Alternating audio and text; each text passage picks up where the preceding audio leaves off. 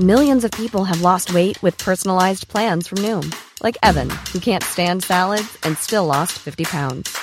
Salads, generally, for most people, are the easy button, right? For me, that wasn't an option. I never really was a salad guy. That's just not who I am. But Noom worked for me.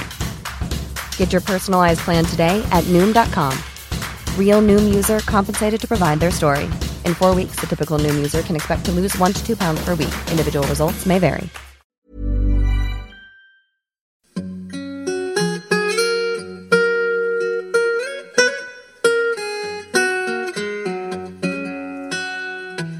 Hello, everyone, and welcome to the History of England, episode 150 Conquering Hero. And to the safer waters than recent episodes, I wipe my brow with relief. Last time that we were sailing in those calmer waters, we'd just finished the Battle of Agincourt. But before I move on, Mike wrote in to say that I've completely misunderstood the meaning of an inflected language, mea culpa. Basically, it doesn't, in this context, mean the way the language was spoken, but having a lot of endings to denote a word's grammatical role. For Mike's explanation, hop along to the episode on the website and see where I got it wrong.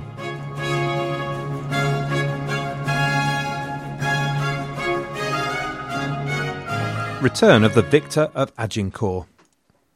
Now, I'm trying a new experiment, breaking up the presentation with subheads and musical breaks between topics. Could be great, could be incredibly irritating. Let me know what you think. Now, as it happens, on the 25th of October, 1415, while the English contemplated the prospects of battle against seemingly overwhelmingly French odds, a rumour had started in London. The king had fought a great battle, and the king had lost. So when Henry arrived back in London on the 23rd of November 1415 as a conquering hero, the celebration was all the more extreme for the relief. I mean, seriously, the good burghers of London really pushed the boat out. The roads were packed with people. When he arrived at Tower Bridge, Henry was greeted by the sight of a vast figure with an axe in his right hand and the keys of the city in his left. As he went on, he came across a, a cloud of boys representing the angelic host, with faces gleaming with gilt paint. Then the tower in Cornhill was covered with a purple cloth. At St. Paul's, high above the king, all the niches were occupied by young girls in the posture of a statue, which I doubt would pass your elfin safety legislation these days, lightly puffing gold leaf onto the king's head below. I could go on, but seriously, just take my word for it, those Londoners knew how to throw a party. In the middle of all of this was the king himself. Here's a quote But the king himself went along dressed in a purple robe, not with a haughty look and a pompous train, but with a serious countenance and a reverend pace, accompanied by only a few of his faithful servants. Following him, guarded by knights, were the captive dukes, counts, and the marshal. From his sober face, it could be inferred that the king, silently contemplating, was giving thanks and glory to God alone, and not to man. Of course, it could have been that the king was contemplating putting a few quid on the nose at the 440 at Epsom Downs, but assuming that the chronicler's right, your attitude to this will be guided, I suspect, by your attitude to the man himself. On the one hand, great, not getting carried away by vain glory. On the other hand, come on, Henry, show a bit of humanity, wave to the crowd, let God take a back seat just for a couple of hours. Henry arrived back to a nation that was completely won over and at his feet. The Chancellor, Bishop of Winchester, and uncle, Henry Beaufort, had helped Parliament realise that they were so blown away that Henry could have all the custom dues of England for his life, and a tax of one fifteenth to boot, no questions asked, Gov. Victor is at sea. This was a good thing, as it happens, for back in France, despite the agony and recrimination, the French were quite rightly all for revenge. There were plenty of resources available, there was plenty of determination and will to make les Rosbifs pay for their nerve in kicking the greatest nation in Christendom in the shins. At Rouen, the Grand Duke of Berry still had substantial forces that never made it to the Battle of Agincourt. Now it was time for the Armagnac to step up and show the world what France could do. Bernard VII, Count of Armagnac, was therefore made Constable of France. The death of the Dauphin, Louis, had a strangely positive impact in that the new heir, Jean, was in the hands of the Duke of Burgundy, John the Fearless. So instead of continuing his aggressive advance on Paris, Duke Jean decided to hang back and wait on events. And meanwhile, the position of the English in Harfleur was looking distinctly dicey. Henry Beaufort's brother Thomas, the Earl of Dorset, had of course been left behind when Henry left for Agincourt with a pile of rubble and some soldiers. As the French approached, the English could no longer raid the surrounding areas for food, and although by June 1416 the walls of Harfleur had been rebuilt, it was already looking at the immediate prospect of an involuntary slimming diet for its citizens. Because on land sat a French army, and at sea sat a French navy. In the final words of the Book of Mazarbul, we cannot get out, they are coming. And if you can recognise that ultimately nerdy quote, post on my Facebook page, and, well, I'll be impressed. You won't get a prize, but I'll be impressed. Nowadays we think of England's reasonably glorious naval history, but 'twas not ever thus. Henry turned to his brother, the Duke of Bedford, tried to ignore his appalling haircut, and gave him the job of saving Harfleur. Bedford scraped together a navy and set off, facing a navy with eight major ships, otherwise known those days as carracks, against his own three major ships. The Genoese ships were taller than the English ships, a major disadvantage in what was effectively a land battle on water. But the result was a complete and comprehensive victory for the English, much against the clever money. The way into Harfleur was now open, and supplies could flow. On the other side of the town, the French army, dispirited, melted away. By the way, next week, Brandon Hubner is doing us an episode on Henry V and the English fleet, so something to look forward to. An alliance with the Empire. To this military success in 1416, Henry added a diplomatic success in the form of Emperor Sigismund. Sigismund is a rather fascinating, conflicting, and colourful character, and I would guess he was rarely bored. He was at once a fine jouster and fighter, and an erudite, well learned man with noble ambitions. And on the other hand, he was an enthusiastic womanizer and savagely cruel when the opportunity presented itself. He had escaped alive from the disaster at the hands of the Ottomans at Nicopolis in 1396 and was deeply keen to make sure Christendom had a united face against the challenge of the Turk. He faced the Hussite rebellion and heresy in his lands in Bohemia and was determined to rub that out. He'd convened the Council of Constance to reform the papacy and again bring Christendom back together from the papal schism. And so he arrived in England looking for help to resolve this hideous division in Christian society, a schism which served his purpose not one whit. For four months, the two leaders Henry and Sigismund danced the diplomatic dance. At first, Sigismund tried to bring the English and French together, proposing a peace conference at Calais. The French refused with some contempt. And so the Emperor decided that his only route to getting help at the Council and help against the Hussite heretics was to go for the full fat, offensive alliance with England.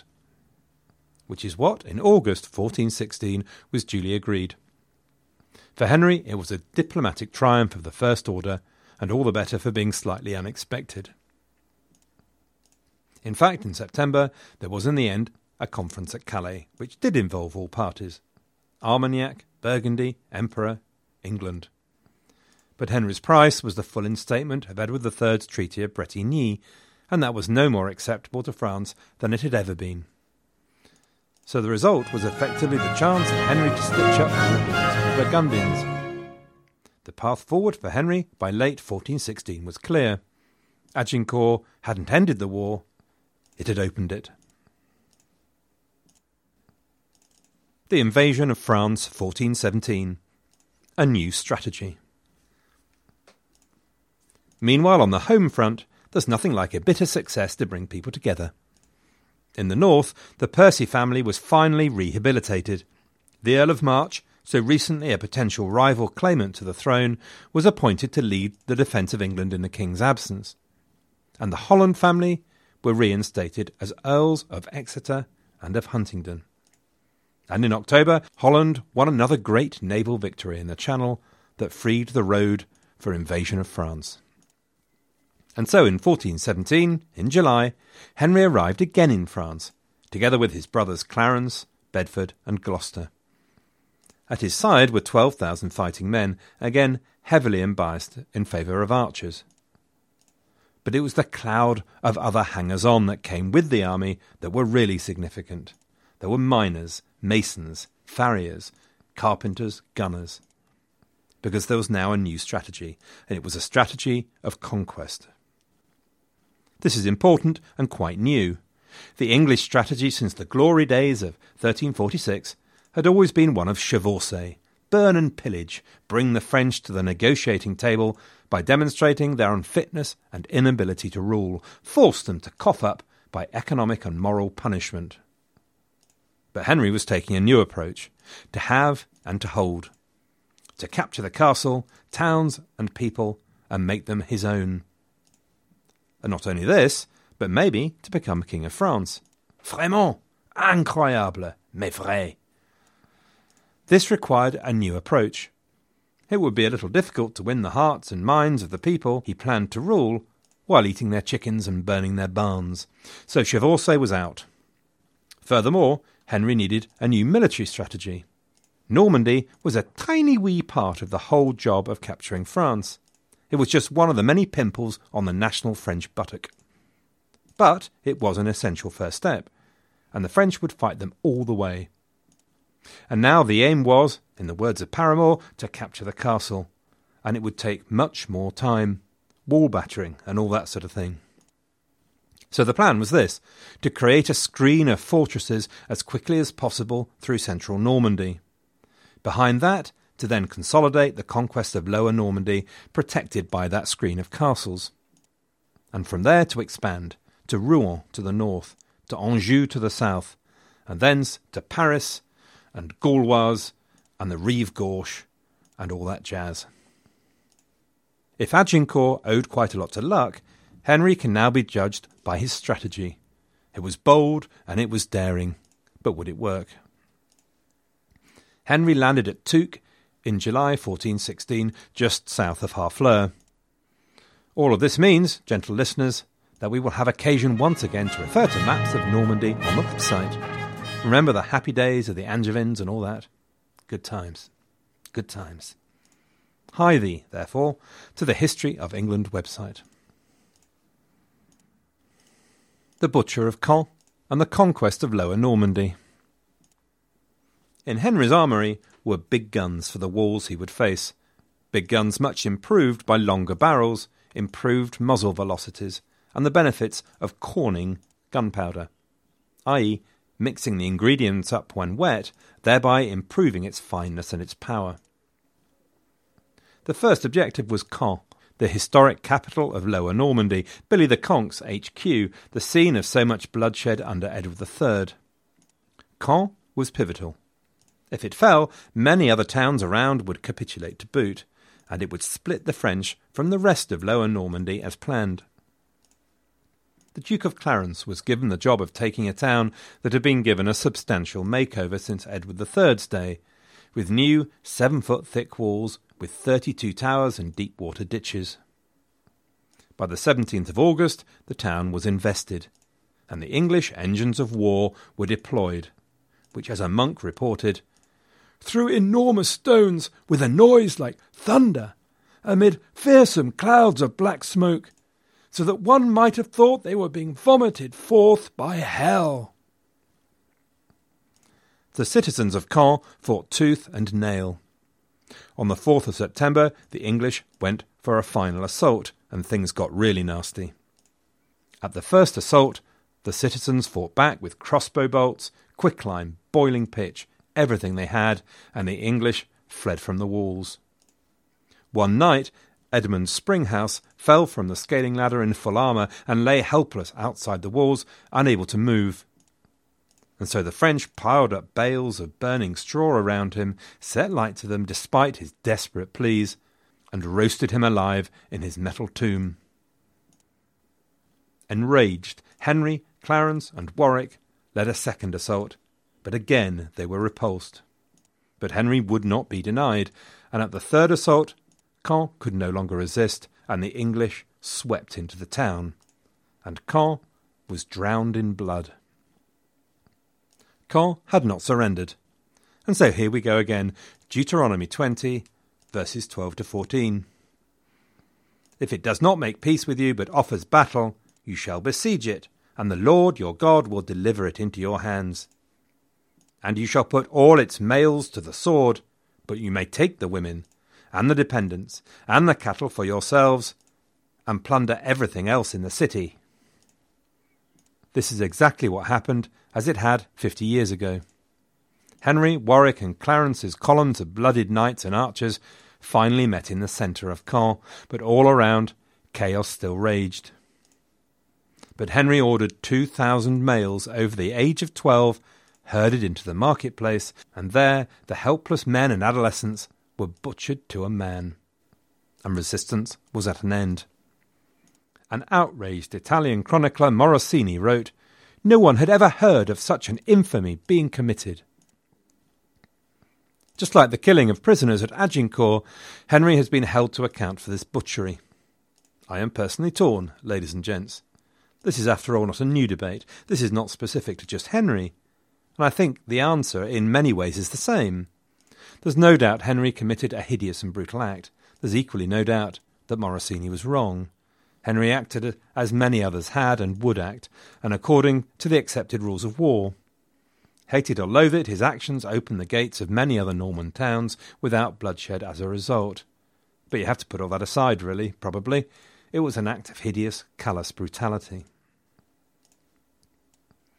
So, as we've said, Henry was not interested in a sprightly summer chevauchée, followed by a relaxing winter, huddling round a hot fire with a warm cup of cocoa and a good book. This war went on deep into winter. His brother Humph, Duke of Gloucester, could already record successes at Bayeux. Meanwhile, Henry moved south, taking Argentan, Verneuil, and Sieyes. By October, Alençon had fallen, threatening Maine and Anjou to the south, and Brittany.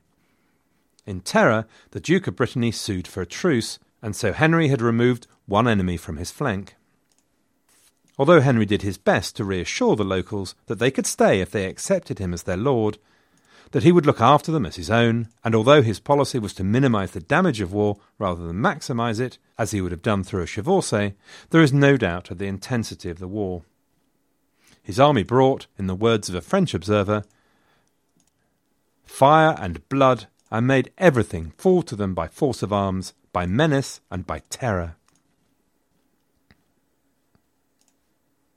Despite their earlier resolve, the Armagnac opposition was feeble. John the Fearless was hanging around in a menacing kind of way, and the deep divisions in French leadership stripped them of any practical opposition. By December, Henry was outside Falaise, a massive Norman fortress that took until February to reduce. But its fall continued the Norman towns and castles that submitted to Henry's lordship, until by spring 1418, Lower Normandy, or broadly the coastal regions of Normandy, were under his command and that left Upper Normandy, and more specifically, the capital of Normandy and one of the greatest cities of France, Rouen. With Rouen in his control, Paris would be within spitting distance. One size fits all seems like a good idea for clothes until you try them on. Same goes for healthcare. That's why United Healthcare offers flexible, budget friendly coverage for medical, vision, dental, and more. Learn more at uh1.com. As Henry prepared militarily, he also began the process of government. And it's here we see greatest evidence of the difference between this war and Edward's. Henry was here to stay. Normandy was divided into four administrative regions. While each region was led by an Englishman, the post of Vicomte that lay beneath that role was dominated by the local Norman nobility. Equally, there was no mass transfer of land from Norman to English lords. There were some plantations of English lords in specific places, but by and large, this is not 1066 in reverse. And there were the crowd pleasers, the reduction in the hated gabelle, or salt tax, the tight control from pillaging of the army and protection of church property. The next result would be cautious acceptance and collaboration by the northern nobility, more enthusiastic acceptance by the French clergy, although only the Bishop of Séez stayed out of the five French bishops of the region.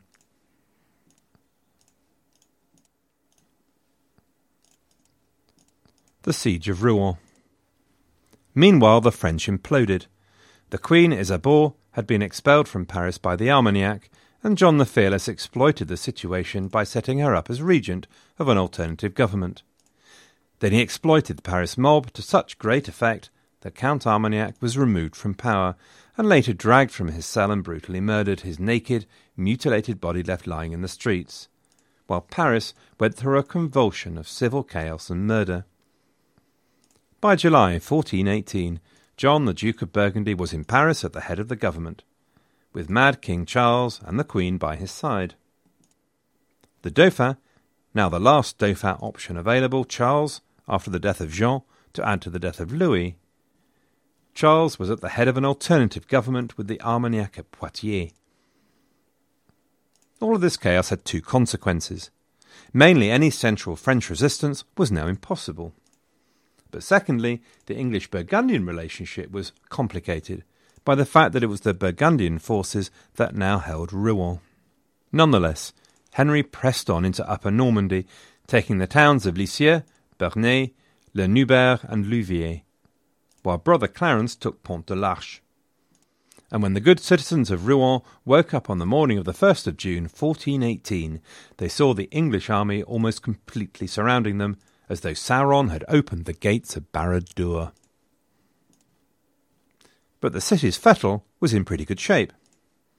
Rouen was massive by the standards of the day 70,000 people, far bigger, far richer than London. And there were 5,000 soldiers and a further 15,000 militia guarding the massive walls and towers.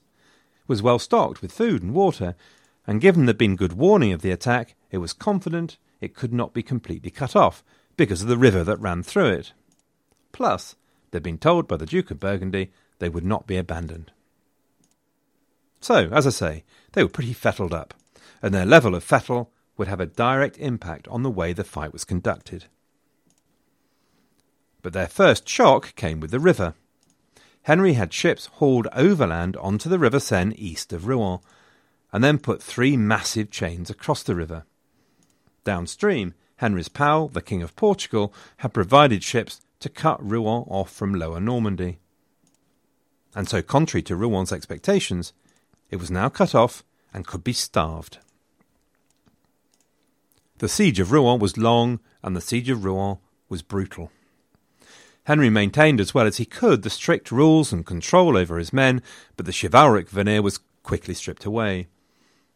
Several gibbets were constructed along the English lines, where the English hung captives. In return, the French hung victims from the walls with dogs hung around their necks or threw captives into the Seine wrapped in sacks. The French Vicar General of Rouen excommunicated Henry from the walls, which may not seem like the worst thing to us, but Henry, being Henry, was livid. By October, famine stalked the streets. And those normal stories emerged from inside the walls. Dogs and rats commanded massive high prices. Young girls sold themselves for a slice of bran brack. Parents and children hid food from each other to survive. The worst came when, in desperation, the captain of Rouen expelled 12,000 non combatants the weak, the old, and the feeble. Predictably, if callously, Henry refused to allow them to pass between his lines, standard practice, just like Edward at Calais. The besieger in these circumstances had no obligation to live with the defender's gambit to eke out his supplies for longer. And so there they sat under the walls in the rain and cold and misery, all the most vulnerable people of Rouen. Despite the monster tag, Henry in fact seems to have been less heartless than Edward had been, allowing some sustenance to reach them, because by Christmas they were still there. As indeed they were after Christmas. Henry was, outwardly at least, not a man for self doubt, not a man for seeing both sides of the argument. So his view to Rouen was You yourself have sowed the seed of so many miseries amongst you. You be the occasion of your famine, and through your obstinate pride.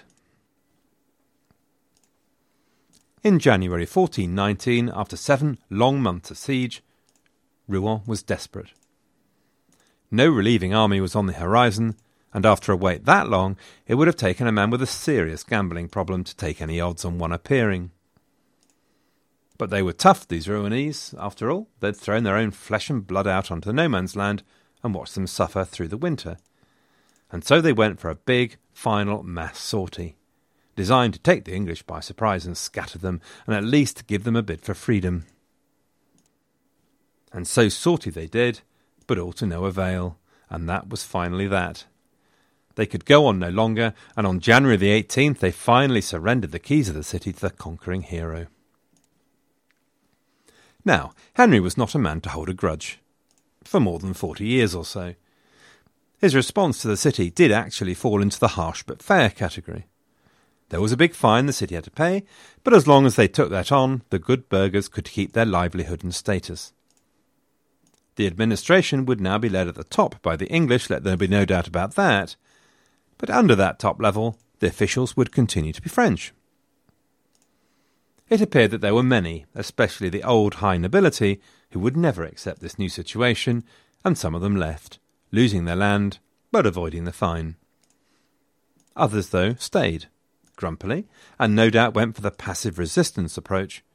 But by and large, the city was there to be convinced.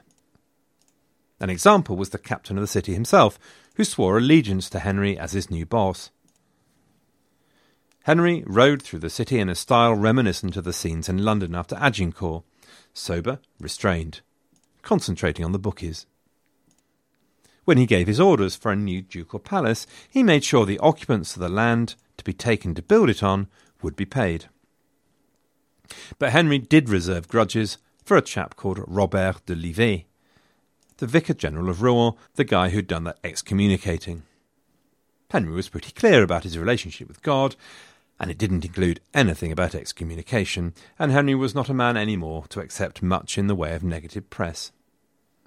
Robert, as a result, spent the rest of his life in a dungeon. The fall of Rouen made a massive difference to the whole complexion of the war. Rouen was an enormous prize. Upper Normandy was now doomed, and the road to Paris lay open.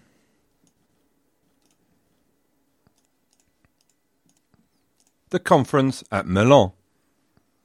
And so, for a while, the war turned diplomatic, as the French sought to escape the consequences of their own disunity, and Henry sought to get what he wanted without having to fight for it.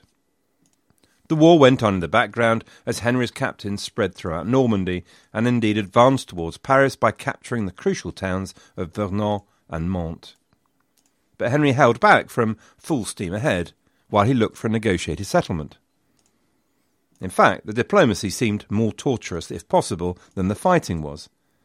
Given that in Rouen, Henry was now directly fighting an army and town belonging to the Duke of Burgundy, Henry actually now turned to the Dauphin and his pals, the Armagnac, who were very keen to stress how they spoke for the king himself. For two painful weeks, every single claim was analysed and squabbled over, and the spirit of compromise lay shivering in the gutter. In fact, Henry was no slouch on the diplomatic front, but he knew he had a pretty strong hand, and he wasn't giving it up for less than it was worth. Neither the lands included in the Treaty of Bretigny nor Normandy were negotiable. God had given Normandy to Henry. From the Dauphinist side, they'd lost control of Paris to Burgundy, and they were desperate to get it back and reunite the kingdom.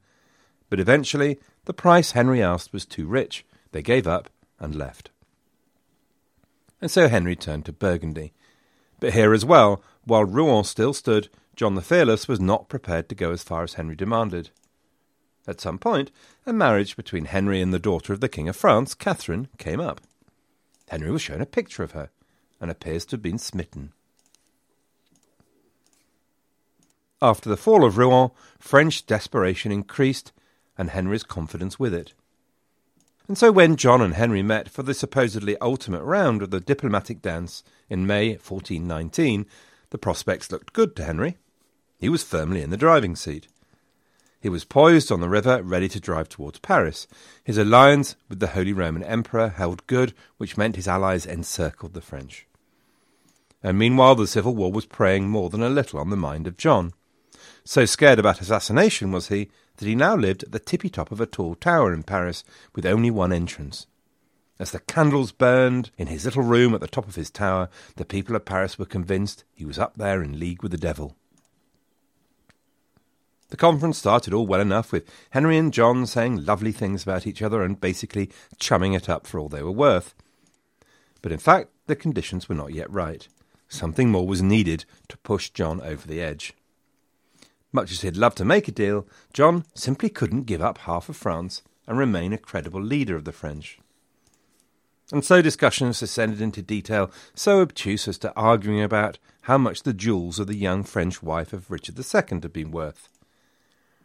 By the end of it, the atmosphere between John and Henry had frosted somewhat. Here's Henry. Fair cousin, we wish you to know that we will have the king or the daughter, or we will drive him and you out of this realm. Which is unfriendly. And in reply, here's John. Sire, before you can drive my lord and myself out of this realm, I will make no doubt you will be heartily tired. Now, I know the effect John was trying to achieve, but to be honest, don't try to take over the kingdom because it'll be a real bother. Doesn't really do it for me, but maybe it did it for Henry. Really, the only thing that came out of the entire conference could well have been love or if not love, something like it. Henry was presented to the tall 18 year old Catherine of Valois, and it's really quite possible that he was genuinely bowled over. So far, Catherine had been attractive solely for her royal connection. No one's pretending that didn't remain the case, but there could well have been something else as well now. The failure of the conference irritated Henry. But worse, the flexible Duke John went straight to the Dauphin, and in a blaze of publicity on the 7th of July, a new agreement between the Dauphinists and the Burgundians was announced, and France was again all smiles and all kissy kissy, united in the face of the evil English invader. In fury, Henry launched a surprise attack and captured the town of Pontoise, frighteningly close to Paris. But it wasn't this that was to transform the situation. Something pretty dramatic was needed to push Burgundy into English arms. Something pretty dramatic was about to happen. On the bridge at Montereau.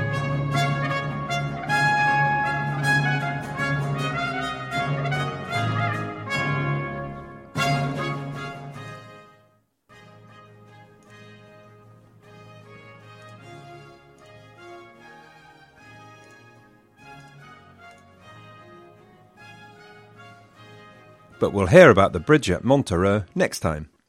For now, it is time for the weekly word. In the war after Agincourt, Henry quickly understood the importance to his enterprise of control of the Channel. It's quite likely that his first expedition in 1415 and the task of assembling 1,500 independent vessels in the same place at the same time focused his mind wonderfully on the problem. Unlike Richard I, he realised that he needed a quick way of getting over the channel. And so this episode's weekly word is going to be admiral, admirably enough. Ha ha.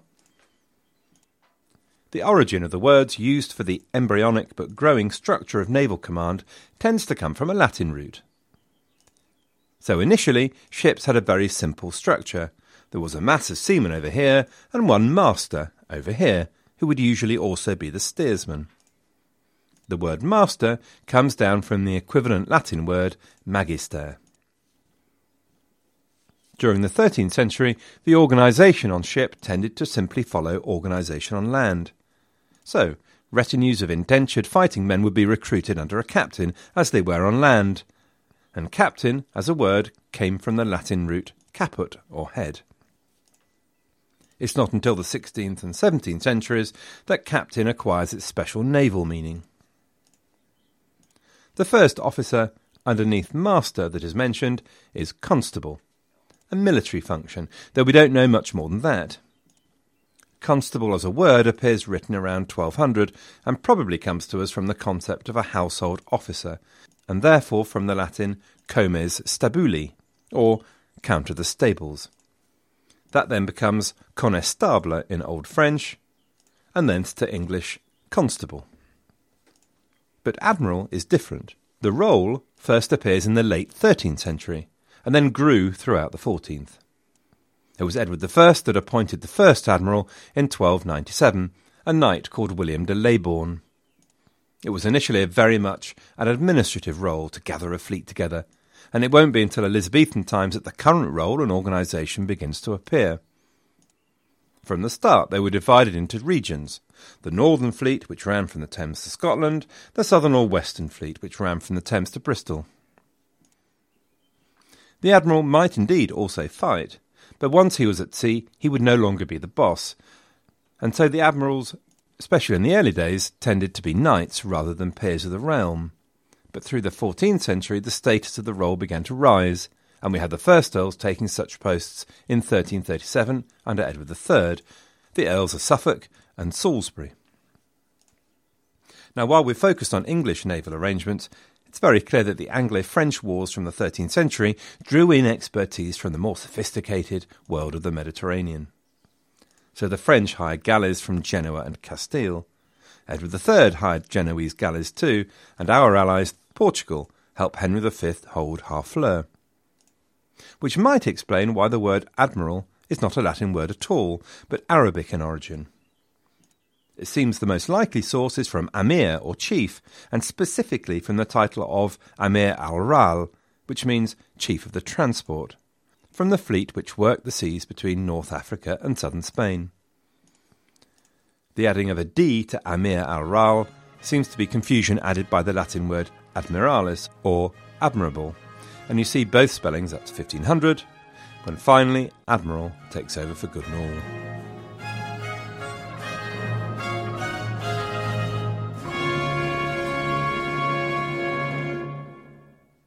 Next week, everyone, I have my week off. And let me remind you of that exciting news. Next week, we have a guest episode from Brandon Huebner, author of the Maritime History podcast. Brandon's going to tell you all about Henry's Navy and his flagship, the Grace Dieu. So, something to look forward to for you. Secondly, please do check in to the website or Facebook to feedback about the music and segment idea. Have your say, ladies and gents, or you'll be stuck with it. I have some donators to thank Matthew, Thomas, Simon, Pierre Michel. Thanks very much indeed. And absolutely finally, thanks very much for listening for all your comments on the website, iTunes, and so on. Good luck, everyone, and have a great fortnight.